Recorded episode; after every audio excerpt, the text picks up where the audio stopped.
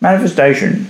If you manifest your future, everything, everything's going to come to your life. If I just manifest it, if I just send all of my energy and all of my, my thoughts, my mind, my being, my essence, everything, and I just throw it in the general direction of that thing that I need to get, I will manifest my future, and it will, it will, the universe will provide that for me. So if I, and I'll, I'll do it right now with you live on camera, you'll see it, we'll just instantly, bang, ten million dollars is going to land on my lap, on camera. If I just think I'm doing it right now, I'm just I'm thinking about holding it and smelling it and the feel of it. Oh.